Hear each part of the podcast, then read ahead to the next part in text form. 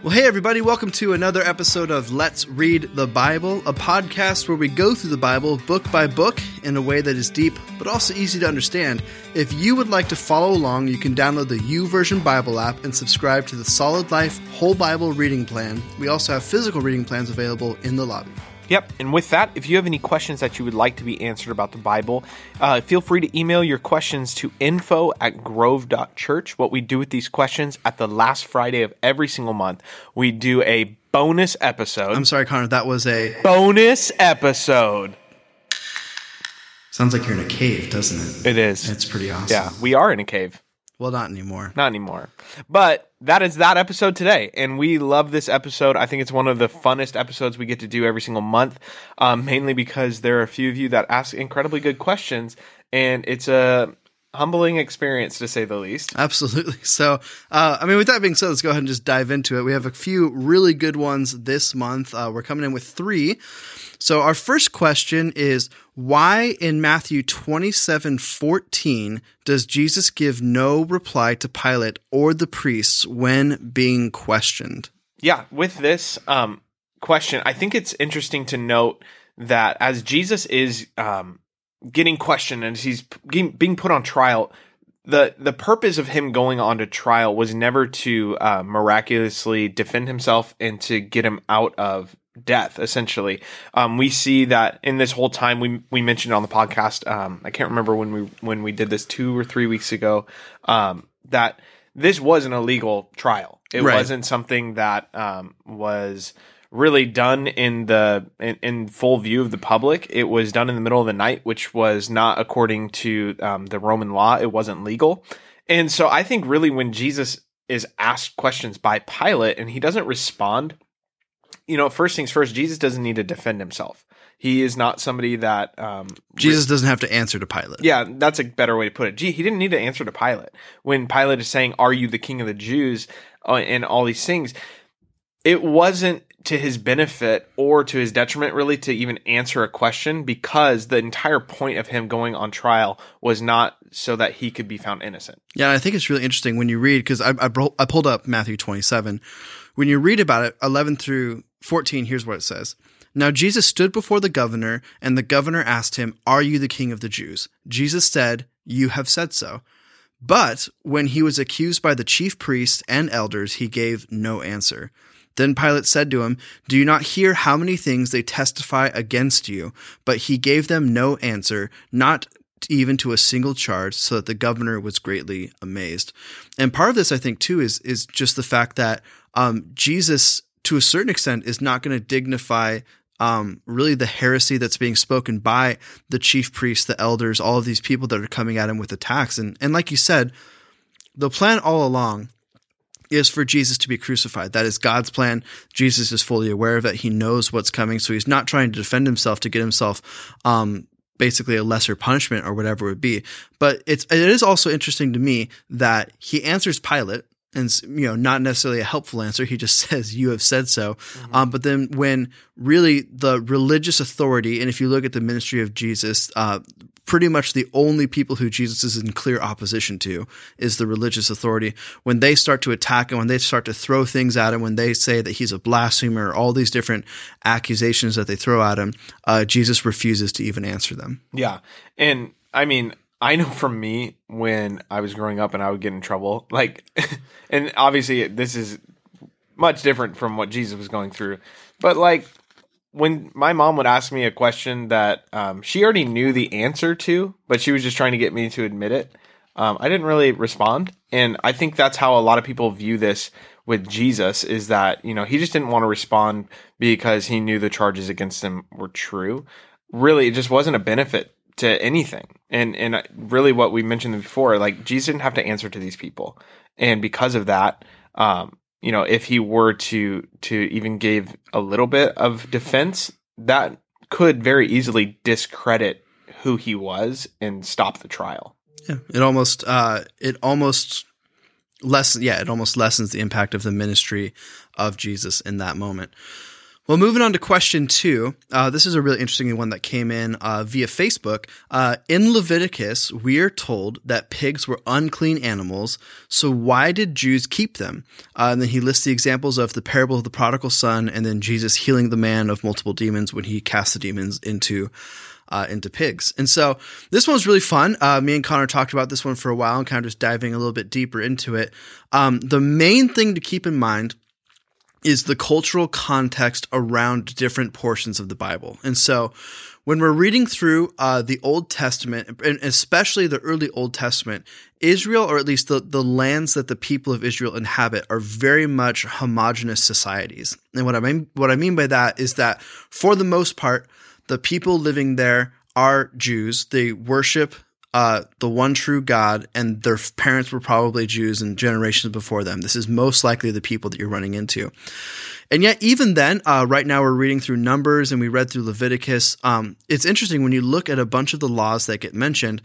Um, really, a lot of them deal with sojourners, or in other words, travelers who are in your land. So even in this period of great, um, uh, even this in this period where Israel really is populated by one type of person, there is still um, record of people coming in from foreign lands, staying in Israel, and God's very clear that you're to treat them well and treat them with respect. Now, looking historically, when we get into uh, the the period between the Old and the New Testament, some really important things happen as far as history goes, and so. Um, Alexander the Great, if you've ever heard of him, comes sweeping through. It's kind of famous. Kind of famous. They call him Great, so not to be confused with just regular Alexander. Alexander the Decent. Alexander the Mediocre. Yeah. Um, but Alexander the Great, uh, he goes on just a, con- a conquering rampage. Um, he goes really, I think he starts in Macedonia, makes it all the way to India. Uh, much of the known world, or at least the eastern side of the Mediterranean at this point, is under Greek control. And the empire begins to sign begins to dwindle after Alexander dies, and eventually Rome comes in and really does conquer pretty much the entire Mediterranean world um, and, and a lot of the Middle East. And so at the time of the New Testament, there's really this idea of Hellenization. And what that means is um, no longer was Israel this place that was mostly populated by Jews or people who spoke Hebrew, um, but really it was a multicultural area. And that's why when we talk about the New Testament, even the books of the Bible that are written to uh, Israel, they're written in Greek because that's a very common language that the people are starting to speak. Yeah, there's a phrase, and I'm sure you know it. It says, All roads lead to Rome. Um, really, this is just a truth of this era because they did so much conquering and they also did a ton of just really honestly a lot of beneficial things to just human nature not necessarily in like the spiritual sense but in like just you know building roads. There are still roads that rome built in like the first century that are still used by cars today. And really when we look at i think one of the most interesting things, things is when we look at the spread of the gospel it really would have been much more difficult if it weren't for the Roman road system. Yeah. Like Jesus came along at the perfect time, almost like they planned it that way. Um, but when the disciples begin to go into all the world, they're not having to traverse wilderness. They're not having to take paths. They're taking roads that are built by Rome. Yeah. And so because of this, um, naturally, we just see an influx of people from all over. And, you know, not, not everybody who lived in Israel was a Jew. And just as much as it is today also, not everybody who lives in Israel practices Jewish customs. Mm-hmm. Um, it's interesting though, and I'll say this, and this is um, one one thing that I found kind of funny, um, but it's also um, a beautiful part of the Jewish religion. Um, when we were over there, we saw this field, and it had um, basically like a deck that was put over the top of the field. It was really weird, and so I asked my tour guide, I said, "Hey, what is that?" He goes, "Well, that's actually a pig farm," and I was like okay, like what's what's with the deck? That's my question here.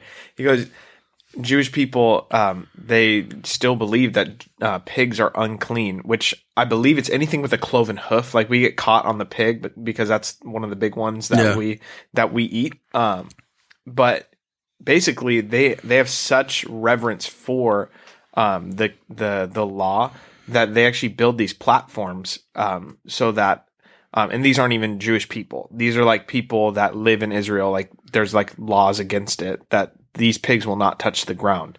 Hmm. And it, I know it's it's it's funny, it's interesting, but really when when we ask, um, you know, why did the Jews keep them? in the you know in the parable of the prodigal son we see that he leaves his his town and he goes somewhere else so um, we can assume that he was outside of israel and then um, jesus healing the man of multiple demons um, we can also see that this was not um, a jewish person so the jews still hold to that today um, but in this situation specifically um, we can just basic not assume we we just know that these people weren't Jewish. Yeah, and the, and the idea behind you know the whole big history lesson that we went through is the idea that keep in mind that when we're reading about Israel, particularly in the New Testament, it is not fully populated by Jews at yep. this point. There's a lot of different people living there. In fact, when we look at the miracles of Jesus, he's oftentimes interacting with Roman citizens, um, with Samaritans who, while they're descended from Jews, they hold to different customs. And so um, it would be it would be false to assume that everyone that Jesus is interacting with is also Jewish at this point. Yep. So hopefully that answers your question. Uh, and with that, we are going to move on to the uh, the really difficult question this week. So, well, it was really difficult, but we found a great article. we did. So we're going to be referring back, and we'll give you the article uh, in the show notes. We'll be referring back to it a few times. Um, and so I'm going to go ahead and read the question. We'll talk a little bit about it before we actually dive in. Um, so it says this another question for you guys. Uh, Jesus came to fulfill the law, and on your podcast, you said that this refers to, to the Levitical law. The implication was that there are bits that we don't follow, uh, but other bits that we still do. How do we determine which ones should still be followed and which ones sh- and which ones shouldn't? Yeah, and um, what the person was referring to was um, you know, the tattoos, the clothes from two cloths, things sure. like that that don't make sense. And you know, don't cut your hair. Like, okay, I got a haircut two weeks ago, so actually last Friday. It wasn't even a week ago. And so it's looking fresh. Thank you so much. Which is actually the name of my barber. His name is Fresh. His name is Fresh. That's not his like given name. No, his name is Douglas, but he went to prison, so Cool. All right. Well, hey, he got saved by grace, and he's a Christian now. And now he's literally fresh. was led to the Lord by T.D. Jakes because he started cutting his beard in Texas. Crazy story. That's that's a crazy story. And so now we call him Fresh. All right. Anyways, um, there are things that really were um, that when you know when we say the Levitical law or or when people use the argument of you know you know Christians you wear you know clothes of two different fabrics or you cut your hair or you have you know tattoos you just like to pick and choose um, what laws to follow. And really, I think um, not to get like super into like a huge topic because we're just trying to answer this question, but really these things come up in the instances of you know why does why why do most Christians believe that homosexuality is a sin? You know why should you not drink? Like you know, etc. All, all these things and to excess, use, yeah, yeah, and, and to ex, to excess, correct. And and they use these few things of like, well, you know, you're just a hypocrite because you're wearing a cotton polyester blend, or you got your hair cut, or you have a tattoo. And what we want to do, we just want to um, kind of shed some light on just this whole um, the Levitical system, yeah. essentially. And so, one thing to keep in mind uh, before we dive into it is this is not going to be um, a definitive, like full study of everything. If you're interested, like I said, we're going to link to an article um, that really helped us out as we were researching for this. Um, and I would also encourage you to research it for yourself. Like this is something, uh, personally, I remember remarking to Connor when we were talking about it um, I've actually been thinking about for a few months and just kind of like, well, how do we actually like yeah. narrow down um, what parts of the law apply to us today as Gentile Christians, what mm-hmm. parts don't, um, and so it is an it is an important thing to think about. Yeah, and, and oh, sorry. Oh, oh, no, you're good. Go.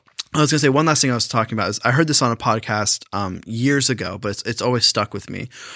Um, a lot of times we live in kind of a Twitter culture, which I know kind of makes me sound old, but um, it's very easy to argue certain things in like 140 characters. Um, and sometimes the responses to those arguments take a lot longer. Um, this isn't something that can be explained really quickly. That doesn't make it less true. It just makes it a little bit more complicated. And so we're going to talk about it a lot today.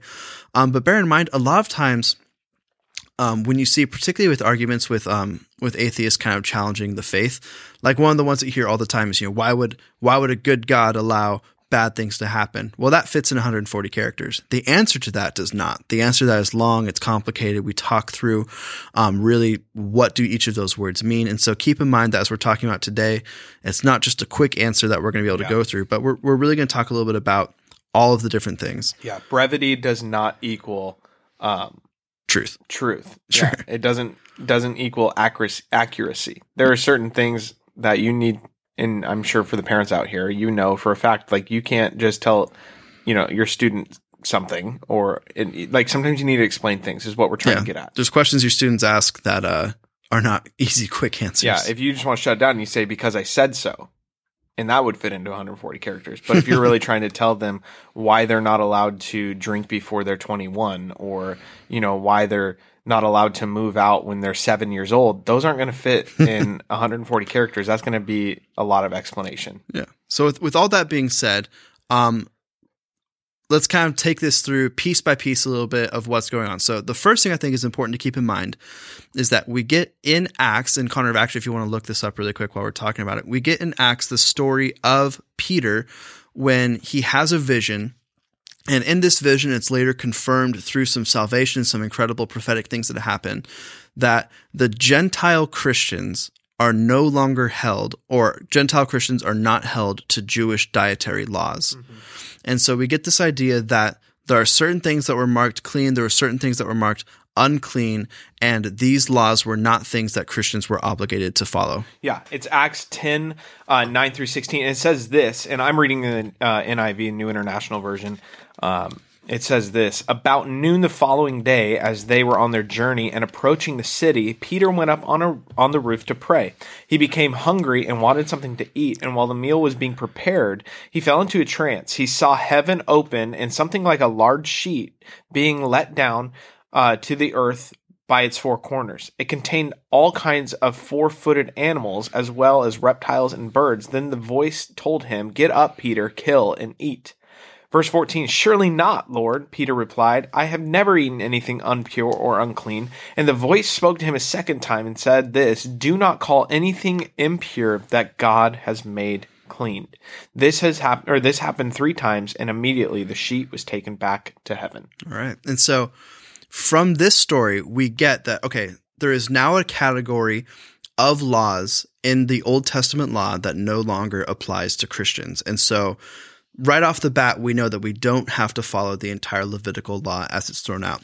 Uh, later on, in a lot of the Pauline letters or the letters written by Paul, we also get uh, talks about how Christians are not bound to celebrate Jewish festivals. And so there's a, a bunch of ideas of there's certain uh, there's certain holidays that are celebrated by Jews in certain communities, and Paul says um, in many of the different letters really this idea that just because people celebrate this or don't celebrate it, that's a thing for your own conscience to decide, but it's not something that should be dividing the church. Yeah, and um, even with that, Paul even gets to a point um, talking about food sacrifice to idols. Mm-hmm. You know, and and it's just it's just interest. It's just good to know that um, when we say this, we don't throw out the whole law, but what we're really talking essentially, and you know, as as we're going to kind of break this down, there are three categories of the law that um, it gets really explained really well in the article that we've linked.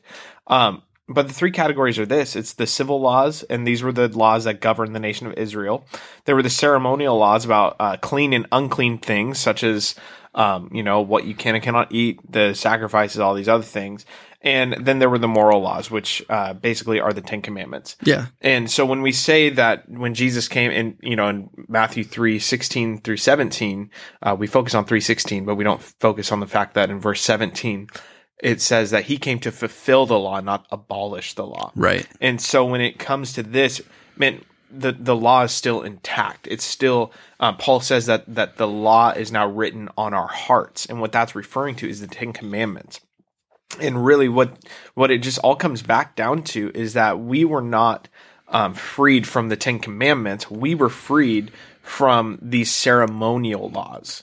Yeah. That because of what Jesus has done, fulfill the law, it's th- these were the things that would separate us from God. But now, because of Jesus being the perfect and final sacrifice, we are now in relationship with Him, um, and we don't have to do sacrifices and stuff like that. Yeah, and so to get to give a um a really easy example, the when we talk about civil laws, we're talking about what the government's reaction to sin should be. When we're talking about ceremonial laws, we're talking about um, really the idea of what do we have to do to be clean before God after we've committed this sin, and then the moral law is talking about what things are sin.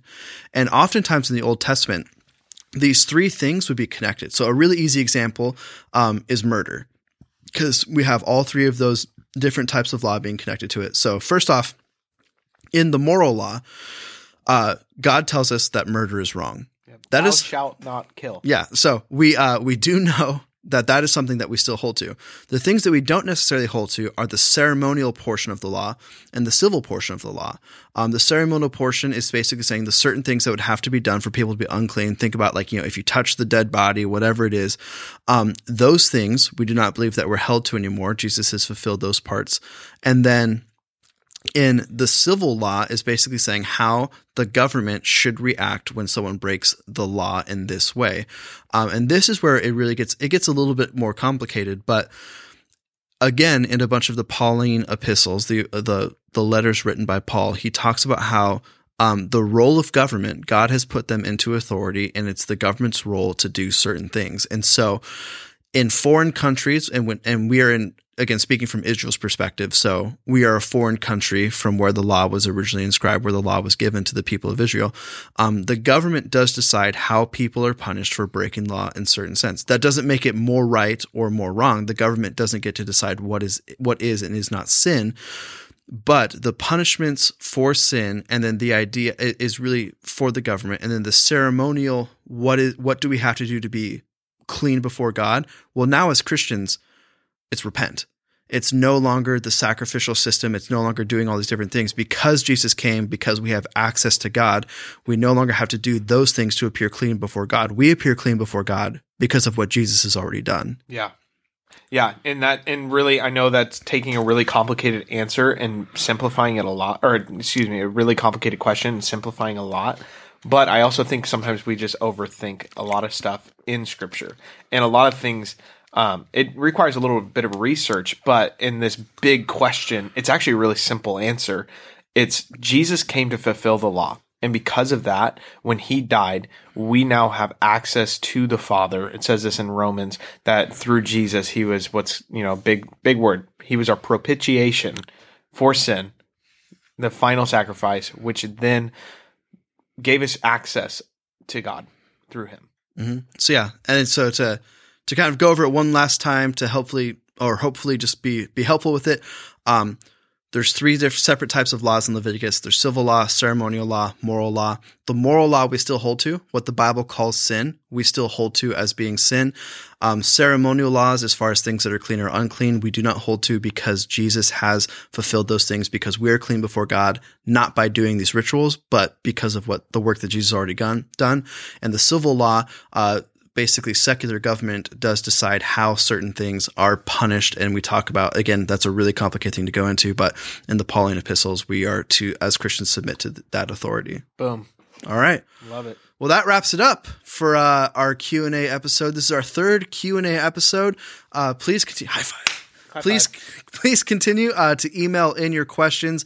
We, we seriously do. We love being challenged. Um, we love having to dive a little bit deeper into the bible. That's what this podcast is about. And i love the fact that we've been able to really create this fun community of people where we get to read the bible together um, and and really answer questions together. So thank you all uh, for continuing to listen. Thank you for continuing to email in questions uh, we couldn't do this without you. And Happy Friday. happy friday. We'll see you all next well i guess we'll see you on sunday. Stay tuned. Yeah, stay tuned. Not for the Q&A, but for the next week of let's read the bible